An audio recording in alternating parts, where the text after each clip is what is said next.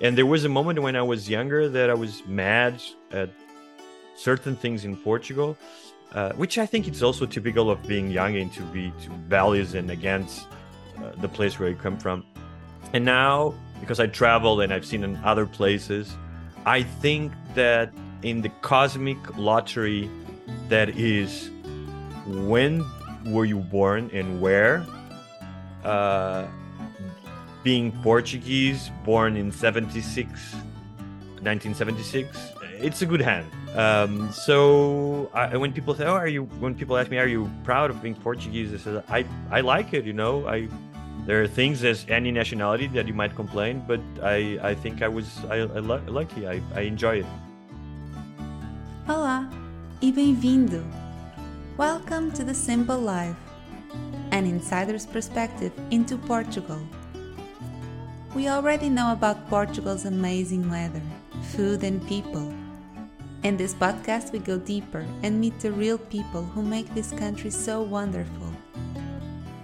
Dylan, who has made his life in Portugal, shares an insider's perspective into what makes Portugal the unique, beautiful, and amazing country that it is. Join him and his guests every week as they shed some light on the incredible people, culture, history, and lifestyle that makes Portugal so appealing a country where everyone feels like they belong. This podcast is sponsored by Portugal Realty. Welcome to the Simple Life. On this week's episode, I'm joined by Hugo Gonçalves. Hugo was born and raised in Portugal. He's a writer and a former journalist. And after spending time in New York, Madrid, and Rio de Janeiro in Brazil, came back home to Portugal. And Hugo is also the head writer for the well known and popular series on Netflix, Rabo de Peixe, or Turn of the Tide. We discuss, amongst other things, some of Hugo's memories of growing up in Portugal, the culture in Portugal of telling stories and how telling stories, we tell stories to make sense of reality. Hugo talks about what he appreciates about Portugal in terms of scale and safety, why he came to, back to Portugal after stints in Brazil, New York, and Madrid, and came back to Portugal to be more grounded. We speak about sardines, and of course, we talk about the hit series Rabo de Peixe. For those of you listening, head over to our YouTube channel to watch some of this episode, and now over to my interesting conversation with Hugo. Welcome back, or welcome to another episode of Portugal, the Simple Life, and it's really an honor to be joined here by Hugo Gonçalves. Hugo, uh, bon dia. Thank you for being bon on dia. the podcast. How are you? You're welcome. I'm I'm very well. It's a beautiful spring day in Lisbon. Hot. Uh, it's been hot. Yeah, it's yeah. It's more like a, it's a spring day, but it feels more like a summer day. Yeah. Yesterday um, was uh, today. We're recording on the 16th of June. Yesterday was 35 degrees there. It was uh, very hot. Yes. Um, what a British thing to start with, talking about the, the weather. and the Portuguese thing. We like to Yeah, it's a Portuguese, Portuguese thing, thing yeah, as yeah. well. Yeah, yeah. yeah. Um, Hugo, why don't you start off telling us a little bit about yourself? Well, um, where to start? It's always odd to talk about oneself, but um, I was born in in Sintra, uh, which is um, a very unique, uh, peculiar uh, village in Lisbon. Um, interesting enough, thought uh, sought out by a lot of British people, uh, foreign people, a lot of British people, starting with um, Lord Byron a while ago. He was there as well.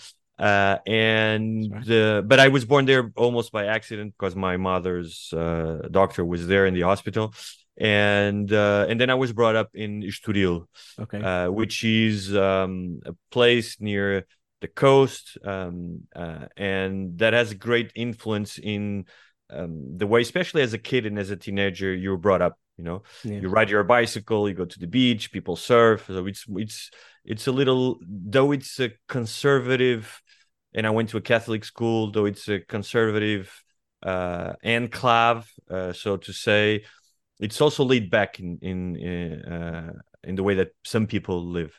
Um, and then um, I went to study um, in Lisbon when I finished high school.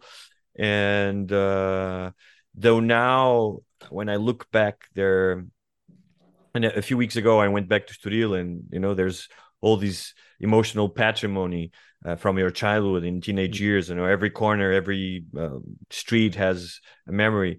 Um, I also remember that I, I, use the word conservative. It could also be kind of stifling to live there. You know, it's small, it's mm. conservative. Mm. People know each other.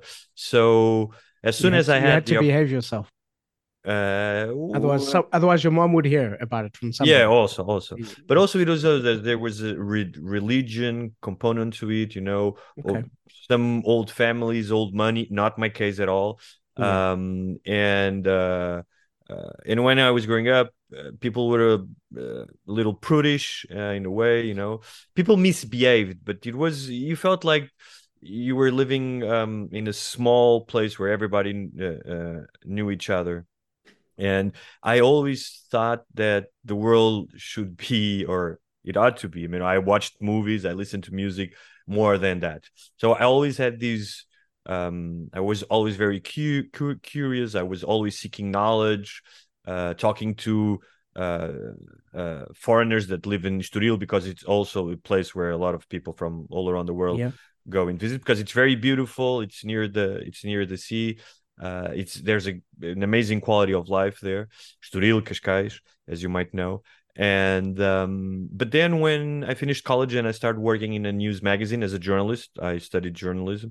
Um, there was uh, one of the major assignments that I had. I was still uh, almost an intern in the newsroom, but um, there was this huge um, catastrophe in Venezuela, big floods in December 1999, mm-hmm. and because there's there's a big uh, Portuguese immigrant community in Venezuela. There was uh, a journalistic interest, and I was able to convince convince the editor in chief to send me.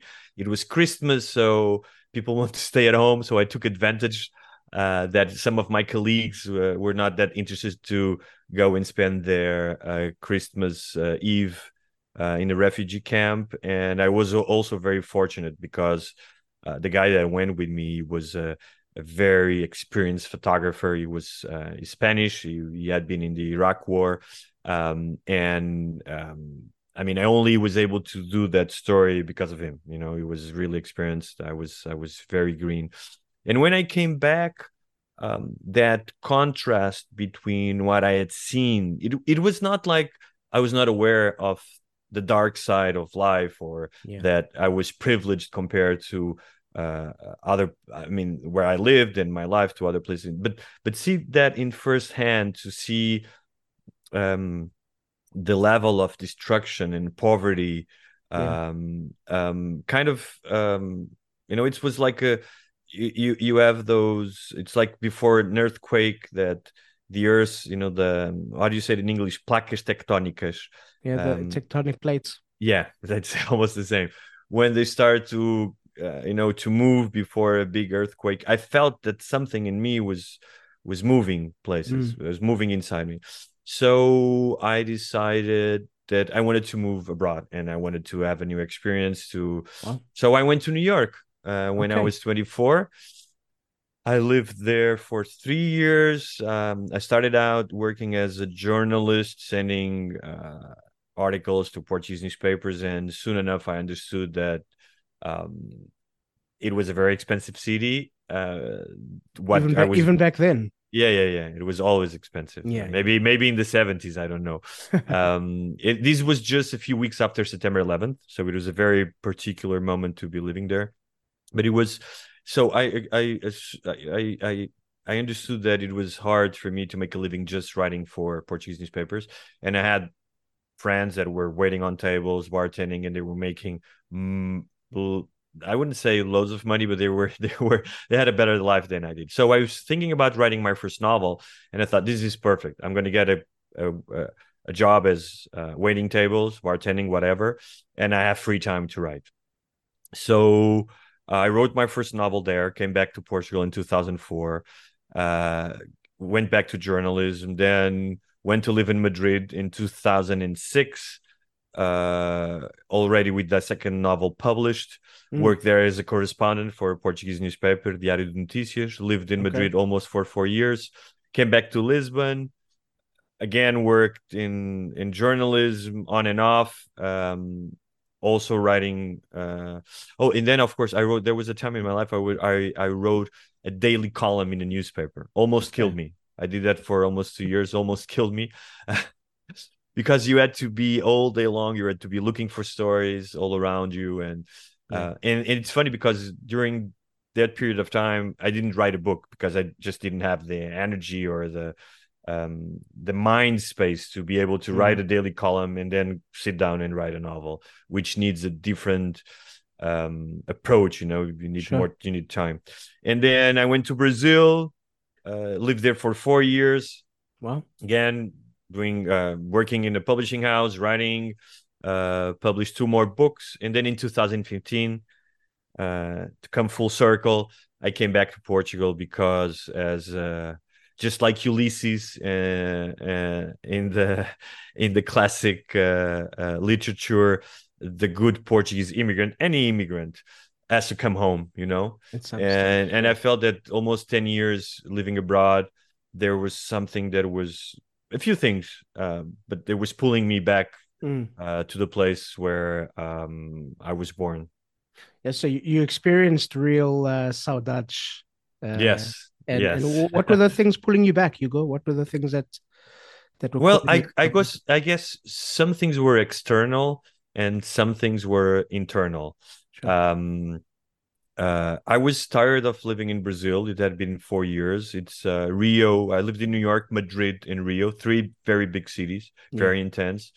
Uh, Rio was definitely the the most ferocious contender as a city. You know, it can uh, destroy you uh, sometimes. You know, at sometimes at the end of the day, I know that people romanticize Rio, and I had wonderful time there. I had beautiful memories but it's a very difficult city to navigate and to just to take care of little things you know? You go take care of a document or getting a buzz and uh, sometimes things are difficult. There are obstacles. So um, if you want if you need some peace of mind if you need some time alone to write um, um, it's almost like every little errand that you have to do daily there's a possibility that it might go wrong.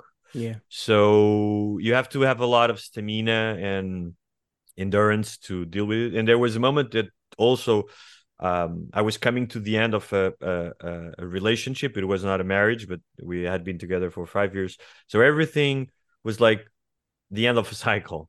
And uh, I had been outside Portugal for 10 years, like I said and I understood back then that if I wanted to be, I don't want to sound very corny, but if I wanted to be the writer that I wanted to be and the person that I wanted to be, I had to be more grounded. Um, to uh, hmm. you know, I had experience. It's like I had traveled, I had experience. I know. I think there's a time for it, but also there's a time in your life where you kind of cross this imaginary arch where you stop fantasizing about the future, which is very typical of youth. You know, you yeah, where I'm gonna go, I'm gonna uh, yeah, what I'm gonna do with my life, whatever. So we're always thinking about the future, and there's this arch in your life, maybe call it middle age, I don't know, where you also feel compelled to look back to how did I get here? Uh, not only you, but your parents, your grandparents, you, yeah. you um, so I felt that I I had crossed uh, that arch and I needed to um, uh, think more about who I was rather than be looking for experiences one after the other. Mm. Um, and so that relationship ended. I came back to Portugal. Um, and um, so this was more i was telling you like the, the internal conflict and external conflict. So it was brazil and uh, i was tired of brazil. I came and then this internal conflict as well. And um, i felt that uh, you mentioned the word so that i was never one to be longing you know aching for something portuguese you know? Yeah. um I'm not. I like uh, when I was living in New York and I went to Newark. There's a big Portuguese community there. I would go to pastelarias and eat pastéis nata and all that. Yeah, you know? there's a there's a uh, community there where they don't. I mean, no, nobody speaks English. It's just uh, It's like you're. It could be in the middle of. Uh, yeah, I, you know, the first time I. I I went there, I took the I lived in New York and I took the PATH train and I I I I I was in Newark and I saw a guy and I was in the United States and I said, I'm sorry, uh, could you tell me where is BCP Bank? And he replied in Portuguese and he said, Tu não és português? Uh, então estás a falar inglês para quê? So you're Portuguese. So he noticed because I have an accent. Why, Why? aren't why? you speaking? Why aren't you Yeah. speaking? Yeah, why aren't you speaking Portuguese? Yeah. Yes, yes. yeah, yeah. Uh, and um, uh, oh, but the the word saudade. So I was never, you know, uh, the nationality. It's just by chance. You don't choose to to be Portuguese or American or whatever. So yeah, I don't feel that like you should be very proud of being something that you had nothing to do with. You know, it's Yeah. just by chance. Uh, but if you're fortunate to like living where you live, you know, to identify with some of the characteristics of your culture, that's amazing, you know. And and there was a moment when I was younger that I was mad at certain things in Portugal, uh, which I think it's also typical of being young and to be to values and against uh, the place where you come from. And now, because I traveled and I've seen in other places, I think that in the cosmic lottery that is when were you born and where uh being portuguese born in 76 1976 it's a good hand you know uh, it's better than being born in medieval england or or uh, germany or being an adult in germany in 1939 you know? Yeah. um so I, when people say oh are you when people ask me are you proud of being portuguese? I said i i like it you know? I there are things as any nationality that you might complain but i i think i was i, I lucky. I i enjoy it. Yeah. Um yeah, I, I like what you say, you know, about um there's a few things. One one uh being angry about things in Portugal is not actually just a youngster thing, it's a Portuguese thing as well. Like we, we like to we like to complain sometimes. Um but you I mean you mentioned it already when you went out to Venezuela. Um going to places like Brazil, New York will make you see things from a different perspective. They'll make you see things and appreciate things that possibly before you you didn't notice or you took for Yeah. granted. definitely Um, what were some of those things with your travels where you thought, yeah, actually, you know what, what we've got back home Yeah. is pretty good. Uh, were there any things that you kind of would that were revealed to you along the way that you thought, "Mm, it's pretty, it's pretty good back back home? Uh, in well two things regard. two things just come to mind. One is like scale and safety.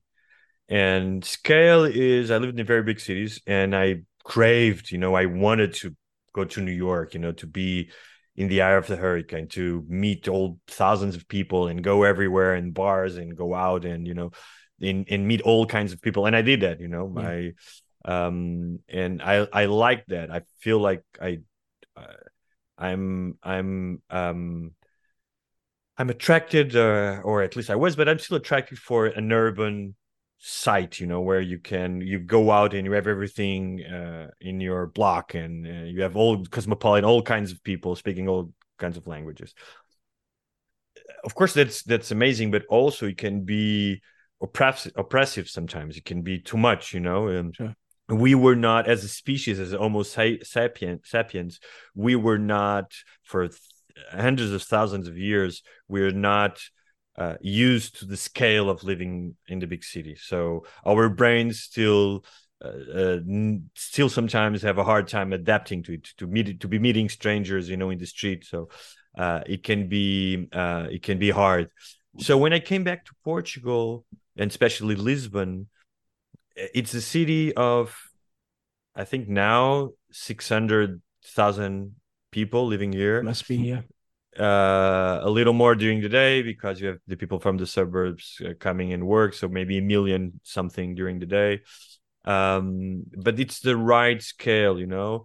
The traffic um, uh, cars outside the noise compared to other cities that i lived it's it's more mellow it's easier you can walk you can ride your bike even though it's there's hills but you can still move around it's not a big city. So i like the Mm. scale of it uh, there's a human scale to it. And it's still like it was not when i left the first time in 2001 now it's a cosmopolitan city. Now you have people from all over the world uh, with different stories. And it was not like that when i left you know in 2001 for the first time. It was more more gray city. Uh had of course it had people from uh from outside portugal but it was not the same thing. And the other thing is something i was never uh, able to value uh, as I was growing up, which is being safe. And when I lived in Brazil, I understood that. And just to Yeah. tell you a story, when I came back to Brazil, a friend of mine came to visit, and uh, she, we were sitting outside in uh, Esplanada, uh, uh, uh, an outside um, table in a cafe, um, and she said, "Can I speak on the phone here? Is it safe?" And I said, "What do you mean?" And I forgot because I had lived in Brazil and I knew what she was, what she meant. Because if you're speaking speaking on the cell phone in Brazil, you have to be careful because someone might run and just grab it Just from grab your it, hand. yeah. And I said, I've, "It might happen. I've never, I've, I haven't heard of a story where someone was speaking on their phones in Lisbon." And so, and of course, we're talking about like this petty, petty robbery, but things can get pretty um violent in brazil you know? Yeah. um i was very lucky when i lived there but someone was uh murdered just outside my house once. Um i have a, a, a mutt a dog that i got in brazil. She's sitting just behind me now. She, she- i brought her from brazil and one night she was like barking like a mad dog and i said what what happened? And i looked and i saw two guys trying to get into my apartment on the Yeah. just through the window. Um and when i think about portugal now and we're always saying that oh we are we are a poor country. And considering the european union and compared to sweden and to uh, germany even to spain of course we're a poor country. And uh, um, but there are things here um, uh, that are not sometimes considerable valuable but to be rich or to have uh, any kind of richness it's not only money. It's not only the money that you have at the end of the month in your bank you know bank account where you make your wage your salary. Because for example in the united states education and health are not free and that counts. So in portugal education and health they are free. You might then talk about is it working is the uh, health national service working better or worse that's a different story but It's a different if you yeah but if you if you have a like if you have a stroke if you're in an accident in a Yeah. car you'll go to a public hospital and you'll have the best people taking care of you Yep, so true they will they yeah they will probably save your life um and and i think you one of the put a price tag on those things. No, You- no. you can't. Yeah, I mean, It- it's, it's it's an interesting perspective, Hugo, because you know we always equate uh, crime with poverty, Mhm. and in a country that traditionally is poor, we haven't had that crime, and that's fascinating for me. That's Well, that's- because poverty in Portugal, like if you compare to Brazil, uh, in Portugal, uh, and and of course, uh, if you talk about uh, the the financial crisis more than ten years ago, or even now during COVID, of course, there are people that um, follow below the line of poverty, and their kids have to eat at at the school, you know, because they can make uh, three meals a day or whatever but we're not talking about poverty like in some places in Brazil where I've been, True. or in some places in Africa. Africa. So, Yeah. so It's hard for someone in Portugal to starve. You know, there are places where you can go and eat. I'm not saying I'm not trying to sugarcoat it, but Yeah. there's there's a social network and there are institutions, private and public. So it's really difficult in Portugal for you to um, fall off that net. You know, there are places where you can go and ask for food and ask for help. Um, I'm not saying that's not a problem, but uh, yeah, yeah, you cannot sense. you, you cannot compare it to. Uh, I mean, we're talking poor compared to.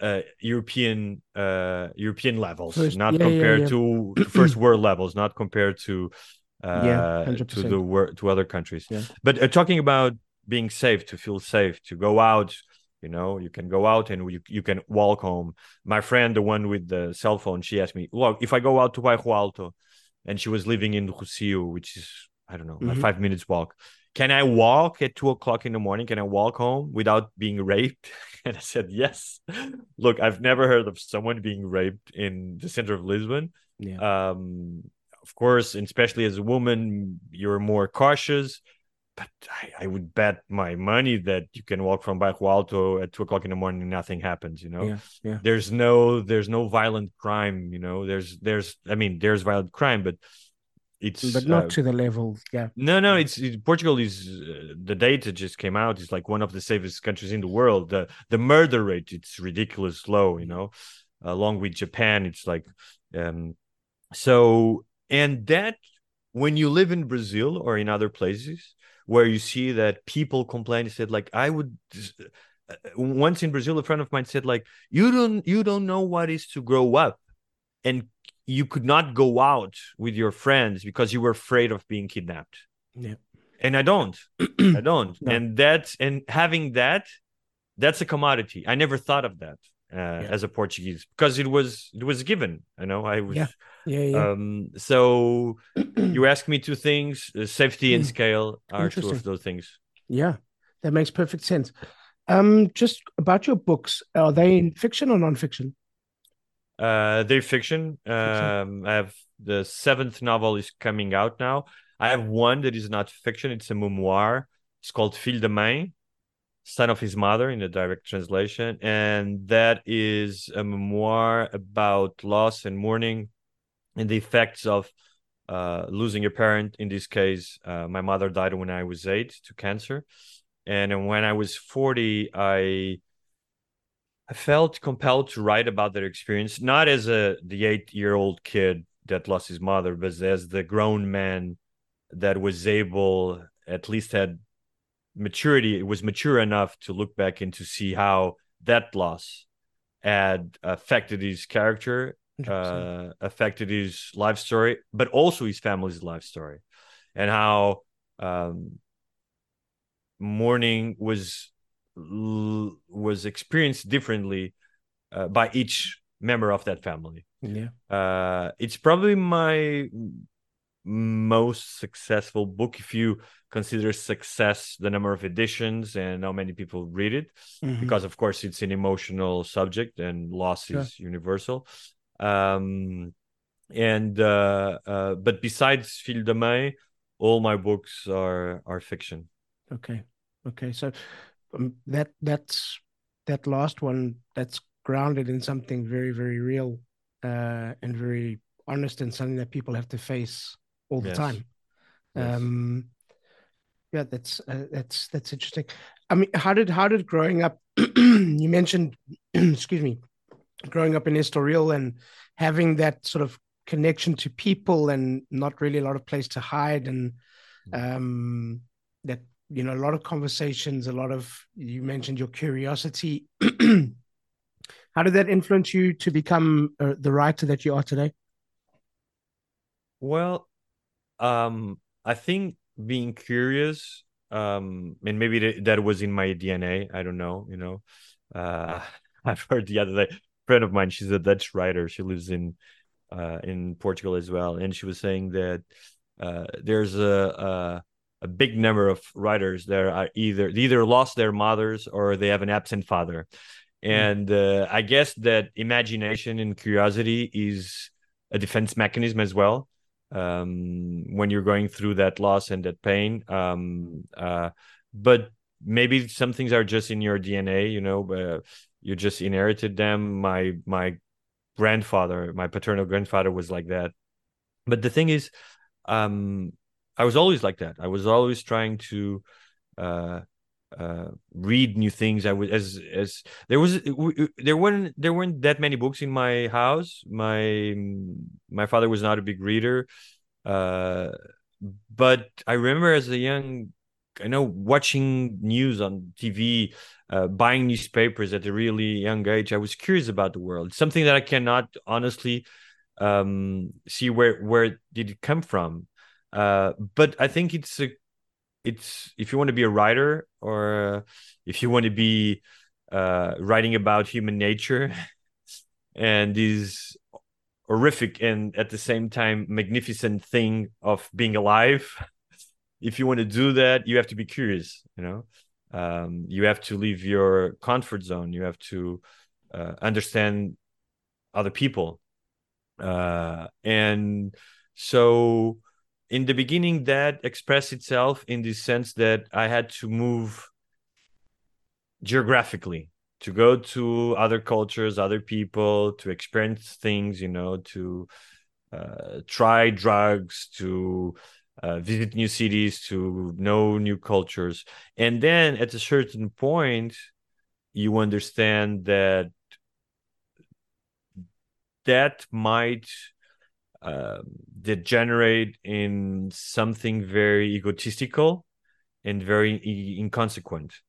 Uh, so uh, it's fun, it's amusing. I have amazing s- stories and uh, memories of my bohemian days and my traveling days, but it gets to a point that, like I again, like I said before, if you want to, it's a craft. Writing is a craft, or anything that you do. If you want to do it seriously, yeah, you have to stop. you have to stop. You have to be grounded. You have to, um, you know, there's this American writer that I love, Michael Chabon, and he said that very early understood that uh, to be a writer, he needed three things: luck, talent, and work. And he only could control one, which was work. So luck and talent, you don't control it. You either it really shows or not. So he started writing. He started working yeah it's it's like that story that uh, maybe it's not true but they say about uh, uh, picasso that he uh, said that when inspiration knocks at my door it better catch me working. So the idea the romanticized idea that you know writers go uh, just look outside the window and they wait for inspiration it's not true.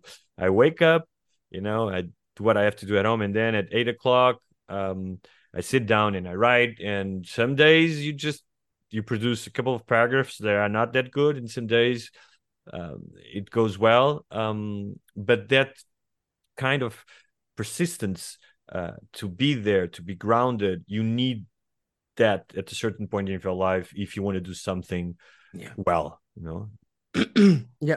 Um, we do have a, a, culture in Portugal of of stories, uh, mm-hmm. folklore, it is something quite quite rich in in in in in in part of Portuguese culture. I mean, I remember living in Nazaré, which is a traditional fishing mm. village, and yeah, yeah. there were stories that that once you'd had time and once you got to once people trusted you and they felt like hey you're one of us and they would talk about stories of Nazaré, you know, about things on the beach and fishermen stories and things that that you wouldn't have read anywhere that you wouldn't have heard on a news story or or anything.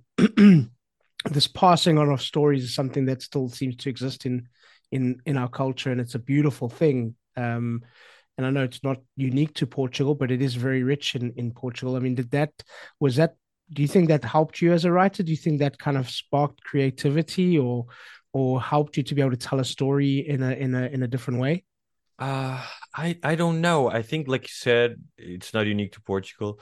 Uh, telling stories is our way of making sense, you know, of the chaotic and uh, um, and the things that we cannot control. So it's sometimes it's like a game of mirrors, where by telling a story, we we understand something about our na- our nature, about the people around us. Uh, and since the beginning of time, humans have been telling stories. Uh, it's almost like drinking water or eating you know it's it's almost essential for our condition as human beings. Um, and um, i don't think that specifically in portugal the stories that you're uh, uh, mentioning you know the the ones that go back and the folklore of course i've heard some of them but um, i was always very um, uh, even when i was young i was very curious and attentive to the stories of uh, family melodramas or friends of the family, like the things that were going on in the way that the subtext, the way that grown ups yeah. talk, and the way that, for example, when my mother was sick, people would never never use the word cancer. They would call it coisa ruim bad thing or you know the thing. And only uh, many years after i understood that just by evoking that word they would feel that they were bringing bad luck or that they were afraid of that word and of course mm. cancer back in 85 it's still very scary but it was really scary in 85 you know mm.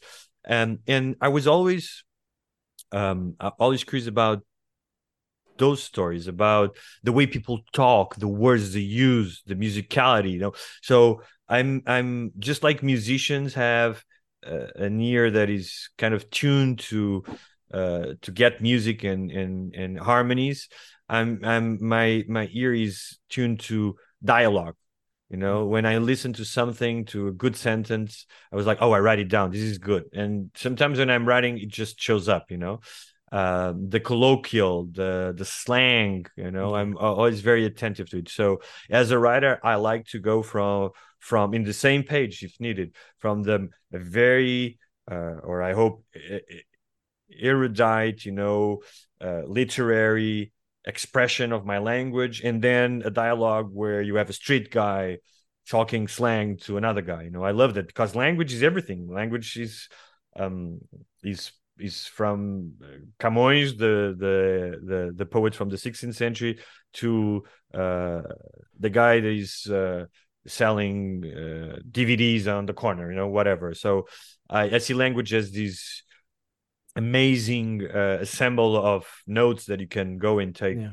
Uh, so the the this you you were saying about the stories, and just to finish, um, the journalism helped me. So I had the curiosity in journalism. As a journalist, it helped me to get the confidence and the tools to be able to just approach someone and start talking to them. Mm. So, mm. so I would see I I'm, I might be a, you know walking the street in something that interests me I I have no problem going there and start a conversation with yeah. someone that I don't know. Interesting.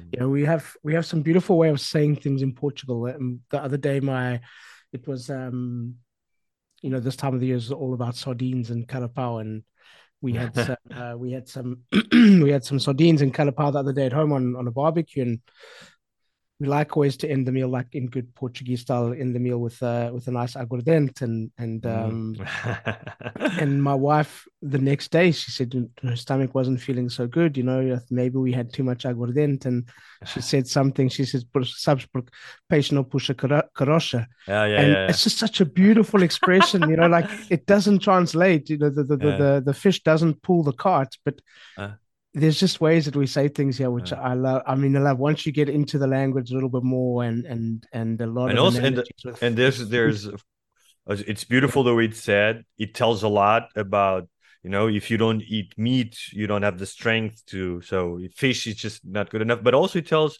it has historical truth to it because yeah. uh you know during this the the 20th century portugal was then it was really poor, not like now.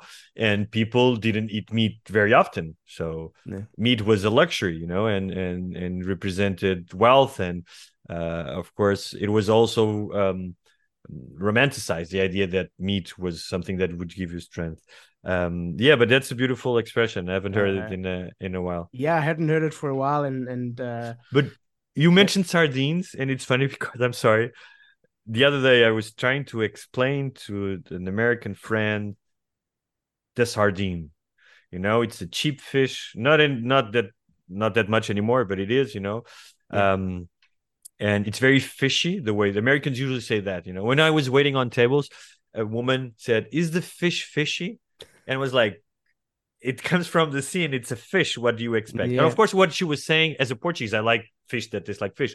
She, what she was saying is like, I want like a fish that it's white it doesn't taste that much like doesn't fish have but, that smell yeah. yeah. but um and i was trying to explain the sardine and it was difficult because there are certain things and these kinds of these kind of ties up our conversation you know the saudade the coming back there's this emotional patrimony that is mainly accumulated during your childhood and teenage years that's related to the place where you were brought up and if you had uh, a happy childhood that is imprinted with the force and with the color that lasts for the rest of your life. So many people with dementia, you know, they don't remember what they did uh, yesterday, but they still remember things from the childhood. So Yeah. the sardine. I remember once in New York, someone, a German illustrator, she had a, an orange and she said, "How do you say this in Portuguese?" And I said, "Laranja," and she said, "As long as you live in New York, you might live here for the rest of your life. An orange will never be a laranja." And and it's funny because there's another story with fruit.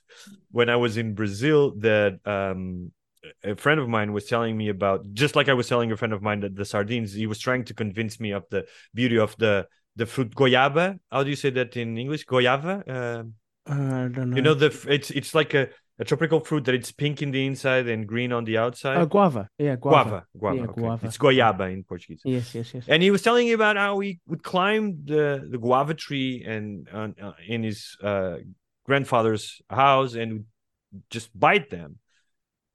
And of course, because we didn't have guavas in Portugal, i- i- okay, I tasted it. It's nice. It's uh, but it's not the same thing, you know. So the sardines, when I eat a sardine, it's not only the uh, the the ob the the the fish itself how it tastes but it what it brings you know it's like the the proust madeleine it's my grandfather cooking them in the balcony of their house in Al- the algarve uh, it's the times that I came from the beach with my friends and we went and we had prawns and Yeah. we're having beer and then we ordered sardines.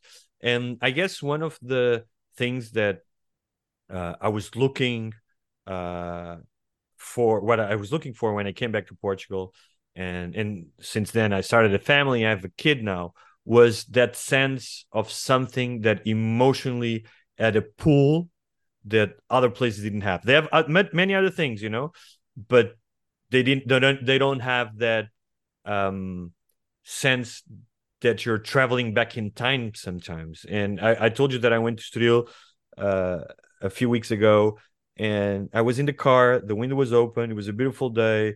A song from my teenage years, a tacky song, but it doesn't matter, was playing on the radio, and it was immediately. It was like I was traveling back in time. And I was telling this to my friend, and he was saying, "I understand you. He also lives in Lisbon. When I go there, it's not only about nostalgia. You know, it's not about oh those times. It's like I kind of regain that joy of life and that youthness again. And I found that is angle beautiful. It's true. When I revisit these things, it's not only in a nostalgic, you know, oh, I I'm not young anymore. No, no, it's like you you get something from those memories. You get something from revisiting eating sardines or going to the beach with your friends. Yeah, yeah, hundred percent. Yeah, I mean, yeah. That going back in time thing is is something beautiful here as well, and and uh, there's things that you could go back to a, a, village that you visited ten years ago in Portugal, and certain things will be exactly the same. As, I mean, it's again the same everywhere, but there is this kind of preservation of things which are the beautiful things which i think is is wonderful um hugo i want to be conscious of your of your time um you're also the the main writer for uh, a very popular series at the moment Rabo de we were talking about sardines so it's a good segue Yeah. talking about fish um, Turn of the tide in English. Turn English. of the Tide in English. Yeah, exactly. I prefer the name de Peixe. I actually went there. Uh, um, we we went to the Azores many years ago. Uh, my wife was on our on one of our first trips together, um, and we we did a lot of the Azores, but we never actually stopped in that town Right. um, because she said no, it's really little and it's a fishing village and there's not a lot to see. And uh, but I was always fascinated by the name Rabo de Peixe, and then I saw this name popped up on on Netflix with this this series. I mean, without spoilers, and and obviously I know that you have to. You, there's certain things you can and can't say, um, but t- tell people who don't know a bit about what this this story is about because the story is amazing. So first, let me just say that yesterday, uh, the day before we we are recording this, Netflix announced uh, a second season, and um, so that's a big thing for the uh, um, for the industry in Portugal. We never had uh, uh, a series that traveled abroad like this one, so it was a success outside Portugal. Uh, it was in the top 10 in many different countries in Brazil and Spain, you know, countries that have an industry that we can uh, not even dream about in Portugal. We're a very small country. And the fact that, to be uh, completely honest, the fact that they renew for a second season, it's not because they were marveled by our uh, storyteller qualities, uh, but because they had a lot of viewers. Of course, I'd like to think that the series has quality, otherwise, people wouldn't um, sure. follow it with such um, an enthusiasm because it's just I, I know if you've been paying attention and that cl- clearly uh, surpassed our expectations that it became a, uh, in Portugal a cultural phenomenon. So people are repeating sentences in the uh, in the series. You know, uh, big uh, uh, big companies like Uber or Aldi, the supermarkets, are using sentences from uh, the series to do advertisements you know? Uh, and it's it's it's it's from the ceo to the bellboy in the hotel. People are talking about the series. And I, am saying this not uh, uh, because i want to brag about it but because it completely surprises. You're allowed to uh, brag. It's it's, no, it's no, amazing. No. no it's it's incredible. It's so we were very happy about how people were enthusiastic about it. And in portugal people were proud of it because we're not very i mean we're not well known we might be well known for our beaches our wine our food not for our uh, tv content. But it's funny we didn't erase this. Can i show you what just got in the mail? T-shirts that someone sent me of the tv series. Amazing. America, it's the name of the video club where they go and rent because this is set in 2001 and they still rented VHS. So let's go back to the story uh, because that's what's matter. Um, the premise is it's it's a real story. It happened in the summer of 2001, and two Italian mafiosi were traveling in a sailboat from Venezuela to the Canary Islands in Spain, and they had a problem in their sails in their boat and they had to go into port in uh, São Miguel the Azores. The thing was, they had we don't know for sure, but they had hundreds, maybe thousands of kilos of pure cocaine inside the boat. So they could not risk going into port with that amount of cocaine. So they put the cocaine. They were able to put the cocaine like inside a cave in the rocks. They went to port, but then there was a storm, and the cocaine just spread out throughout the coast uh, we're talking about a kilo was worth around six, 60,000 euros, maybe more.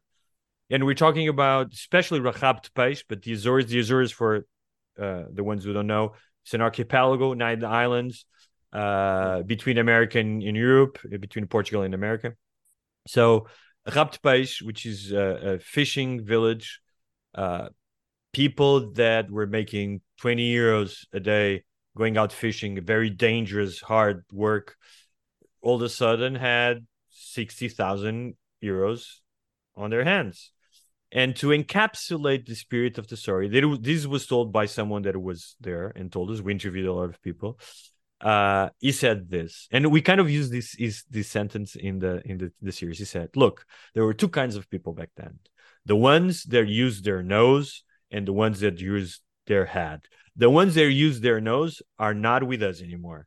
The ones that use their head, they have very nice houses right now around de So, of course, um, it's funny because the other day I met this guy that worked in the prison where the Italian guy was uh, was arrested, and he said, "Oh, I met the guy." He said, "I met the guy, the real guy that you portray," and he was saying, "Look, I'm I'm happy because the premise is very good, but the story in itself I mean, if you would make like a story based on what happened, it would just like be uh, one episode, you know.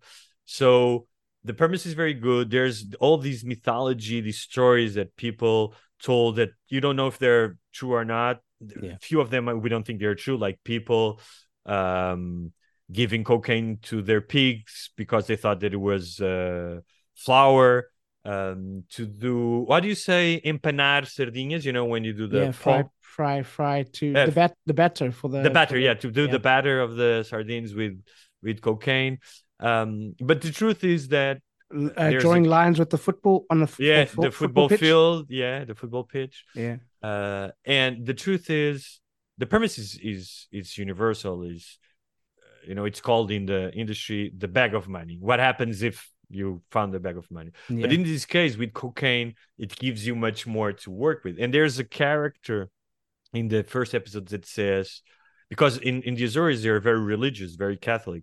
And it says, Dear God, throwing thousands of kilos of cocaine in one of the poor places in Europe, you must be taking a piss, you know? And there's an aspect to it of taking a piss that it's in the series, the the dark humor. The series is is uh, I would like to think it's funny. You know, people have been talking about it. You know, people are re- repeating the lines. Uh, but mainly, it's a story of a kid and kids that are in the middle of the ocean.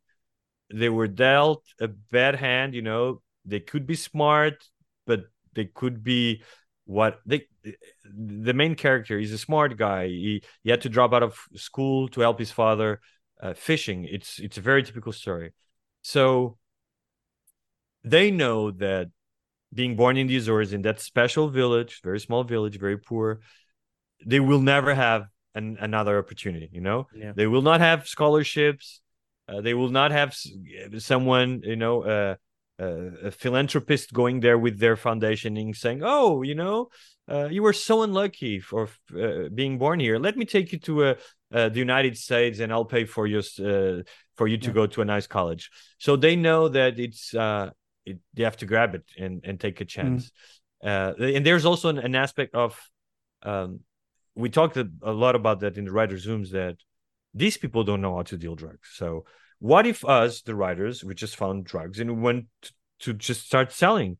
It would be we would be amateurs, so we would screw up a lot, you know. And we use that as well, you know. So they're not these masterminds, very smart guys, you know, that everything goes yeah. the way they plan. No, they they screw up a lot. Yeah, yeah, because I know it's um they made it very clear in the trailer and everything. It's loosely based on a Yes. on a real story, so there's a lot of stuff that goes into it. Um, you guys as the writers are the ones that have to expand on, like you mentioned, if you wrote it literally, it would be a, a day, it would be one episode, but you're Yeah. expanding on all the repercussions or the potential stories and subplots around it. Um, it's quite a heavy. I mean, th- that was a massive story in Portuguese history, like in 2001 this was big news Yes. that you know because again like you mentioned you know in, generally in portugal uh, we're so far removed from these things of violence and drugs and mafia and here all of a sudden this little village in the middle of the ocean is thrown into the limelight with this thing this was a massive news story um how do you write that i mean uh because because it's something that's almost a bit of a culture shock for for for us in portugal that something like this could happen Well, we had in our favorite time that happened more than 20 years ago. So usually you say tragedy plus time equals comedy. Um, and there was a tragic aspect to it. You know, people destroy their lives with their coke and uh but you have time. So we had the time we're not back then, you know, this happened a lot. So a, lo- a long time ago. So um um it was it, the the premise was there so Yeah. everything was there you know the the odd aspect of a poor village getting all this coke the uh, the the the, the italian so you have the two three um three groups. You have the locals you have the italians that in our story go back to recover the coke and then you have the police. So we have this triangle this triangle of uh, cat and mouse chase, chasing each other. And um so it was the, the the the the ingredients were there. We just had to cook to cook them uh and make the cake uh but everything was there you know? Yeah. So but in, it, uh, yes portuguese are not used to that kind of uh organized crime or this kind of event uh, but also i think the characters they could identify with them. So there was always a human aspect and we wanted the culture of the azores present. Not as folklore not as to paint the back setting but can we use the identity of the azores because there's an identity? Can we use things as they always felt that um, the portuguese from the continent uh, were a little snubbed. You know, the, the, the Azores was discovered um, in the 15th century, was then colonized, and for 400 years, there was not one king that visited the Azores. The, so that tells something about mm-hmm. how uh, Lisbon and the continent sees the archipelago and how they they they feel uh, because they're Portuguese, you know, uh, and, and sometimes people don't even know uh, or they don't care to know how many islands, what the name of the island. So all these cultural aspects of identity they are in the series as yeah. well. Uh, and and yeah. you you'll get to know. So I I guess that even though the the main event, the inciting inciting incident of the series, it's uh, removed for the Portuguese reality, even even though it's real. The characters are very grounded in our culture and people, at least in Portugal, and I guess all around yeah. the world, uh, felt um, that we're able to identify with their their quest. Yeah, there's something that come out in in what you said to me now, which I just kind of realized comes out a little bit in the writing. Uh, in this series, um, you mentioned how you know in the big scheme of the lottery of where we end up in life, uh. You know, if you end up in Portugal in 1976, it's pretty good uh, being born there in 1976, and there's a line from the movie where the guy says he's something like he's on a on a prison in the middle of the ocean, and yeah. uh, and the girl says there's nothing else for us, like it's never going to get better than this, or something yes. something along those lines. Yeah, yeah, yeah. Uh, that's interesting. It, it, links well into what you spoke about, like the the, the hand that we dealt, yes. the the place that we are, and these, and that's I think what's so relatable for especially for Portuguese people, or actually for people in all kind of walks of life there's nothing better for me. This is the hand that I've been dealt, and all of a sudden there's this opportunity that comes along where I could change everything, uh, and that's what makes it such a fascinating storyline. So I'm excited to see what happens in series two. It's going to be. Uh, well, we still we don't need spoilers. It. We don't need spoilers. Yeah, uh, there's no there's no spoilers because we we we still need to yeah. sit down and write. Amazing, but but congratulations, amazing season two. Um, uh, I can't wait to see where it goes, and and uh, there is a there's a human side to these characters and to the writing which is just beautiful. Like that's the only way to describe it. It's no thank you so much. it's beautiful. Uh, yes so... because we always think I, i'm i'm really happy that you said it because we didn't want just to make an action series about drug dealing. We wanted the characters to have psychological depth and to have real life conflicts and to be more than just uh, the glamorous life of kids that start dealing with uh, yeah. drugs. And uh, and that was always our our purpose. So if you if you felt that um, i'm i'm very glad. Good.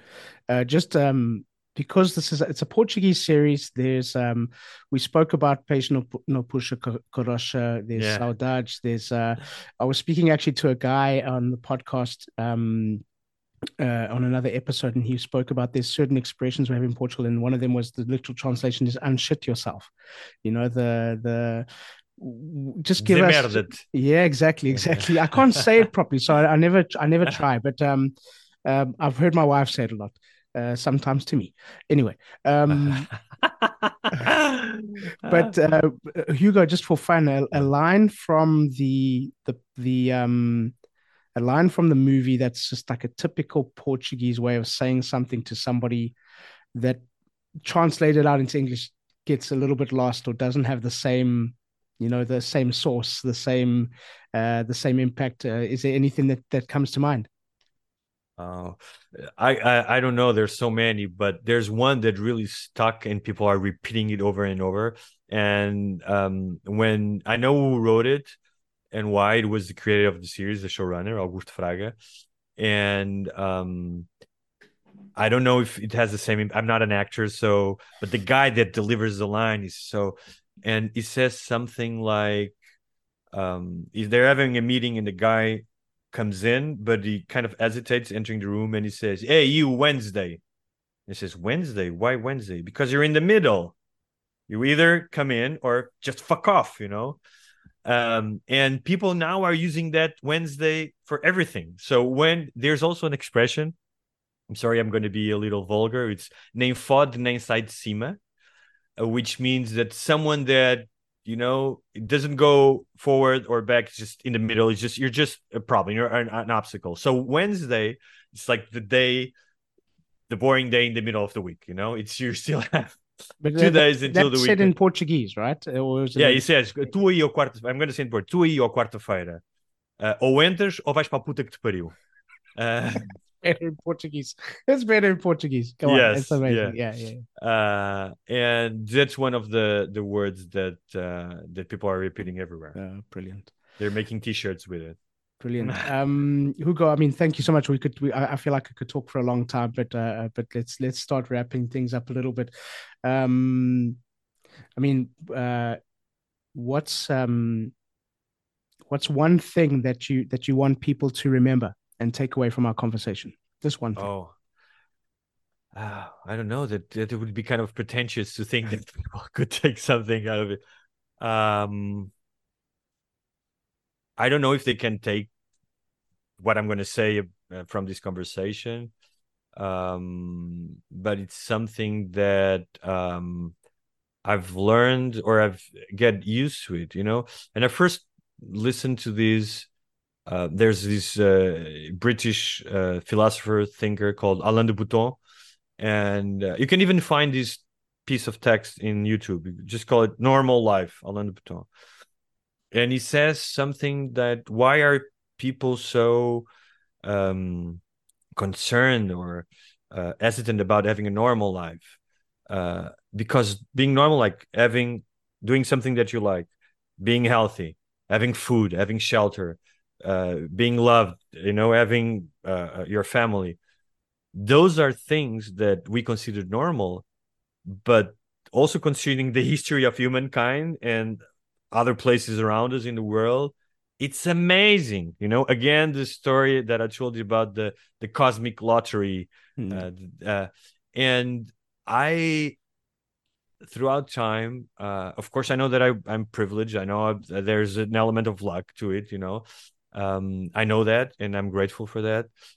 But if we uh if we are healthy if we are make if we're able to make a living especially and this is not very common if you do something that you like or at least something that doesn't kill you every day um uh if we are able to enjoy that you know for example now i have a kid he's two years old and i start he's going to school the fact that i'm able to take him to school walking those 10 minutes are just precious. And the other day i was listening to michael keaton. I loved you know the american writer known as uh as batman the first batman. And he said something that's so simple it's so true he said so true. He said you know what? I'm 70 something now. The only thing i don't regret is spending time with my kids.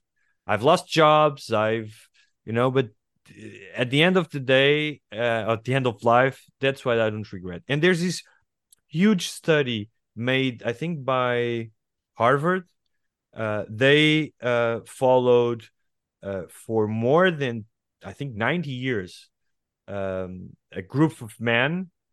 When they started, women unfortunately were not considered in those studies yet, but they they they they they studied this generation of men from teenage years to until they were 90 and at the end the ones that were still alive at 90 they always said like spend time with the people that you love with your friends and your family. That's the thing that will keep you healthy and will give you more pleasure and more Mhm. fulfillment. So i don't want to i don't want to sound like a personal coach or a self-help author uh, but sometimes the biggest revelations are very simple. Yeah. Yeah. Um, Hugo, where can people follow you online and, and keep up to date with what you're up to next and uh, the next thing, the next, the next things? well i don't have a tiktok account yet so Thank i'm not God. I'm do not I. doing video dancing, you know, I'm not dancing in videos, but they can find me in Instagram. Just look for Hugo Gonçalves, escritor, or in Facebook, uh, also Facebook. I also have an account. Uh, and uh, I think that's the best way because I I only usually nowadays I only usually, usually I, I'm sorry, use um Instagram. uh, Instagram and and Facebook for professional things. So there, are, Cool. you know places where I'm giving readings or lectures or the new book uh, that's just coming out uh, in October um, called Revolution. It's about the end of the dictatorship and the revolution of 74. So if you want to follow my work, um, that's I'm a to- historic, that's a historic book. That's a uh, yes, It's coming out in October. Yeah, fiction. Yeah, called Revolução. Okay. The, very interesting period in Portugal. Maybe we should do another episode and talk about the Portuguese Yes. Revolution. That, that Yes. could be fun. Okay. Yes. Um, so we'll put some show notes in the uh, links in the show notes of the podcast so people can follow you. Um, but finally, um, Hugo, a, a question that we ask all of our guests: Hmm. Portugal, the simple life. Why? Well, I think it's um it's a trick question because life in Portugal can be co- very complicated for some people. I know I know what you mean, of course. I know the context. I know what you mean. Um, um, but I'm only uh, uh, I'm only questioning the the concept of simple life in Portugal because recently, and I guess you've been living here for a while, uh, Portugal has been sold as uh, oh it's it's a cheap country you know Yeah. just go there everything is fine you'll you'll be treated like kings and i think there's more to portugal than it and i know that you know that otherwise you wouldn't be doing these shows and you wouldn't be living here for um, for uh, how many years you've been living here. Um, but you know uh, um, even the other day i was reading an article i think it was a, an american newspaper that said that you know, all these people that you know cash in their money they're in 50s they retired and they go to portugal because it's really cheap.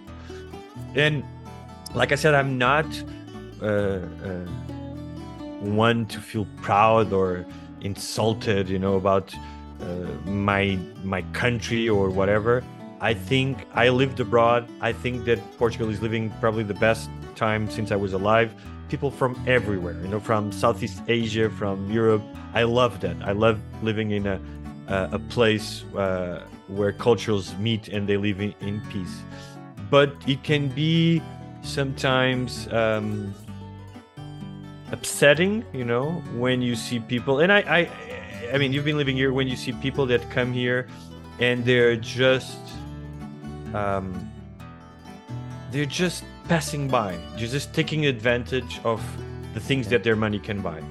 They don't care about the language. They don't care about the culture. They don't care about anything. And i'm not saying that there are many people like that. I don't think so. I've all i think more than half my friends nowadays are people that are from different countries and they love living in portugal and they they they love the culture. And um but i think that idea again of portugal as a, simple life you can have that simple life if you work for it and if you believe in that simple life i was talking it's funny because i talked if about you the north embrace and engage yes and integrate all those things, eh, yeah, Yeah. of course. and it's funny because I, I didn't I mentioned normal life, you mentioned simple life, and they are the same. Just different words, they are the same. Yeah. And if you have it in you, and if you're looking for that life, you can you find it in Portugal, and probably easier easier than you find it in Manhattan, where a room costs you four thousand dollars a month or whatever, and and the pace of life is different. So if you're looking for it, I think it's a um, a good place to uh, to live. Yes, I agree with It's you. a great answer. Thank you so much. and Hugo, yeah, thank you for being on the podcast. I love this conversation. And Me I'm too. Thank you gonna for having me. it. that's a wrap. So thank you once again to our guests, and thank you to all of you for listening. Please subscribe, share with your friends, give us a thumbs up, and please leave a comment or a review. We always love to hear from you. Don't forget, Portugal the Simple Life also has a magazine, so download it, it's for free. We'll be back next week with a brand new episode, and as we say in Portugal, Cesar's bem-vindo. Welcome to the Simple Life.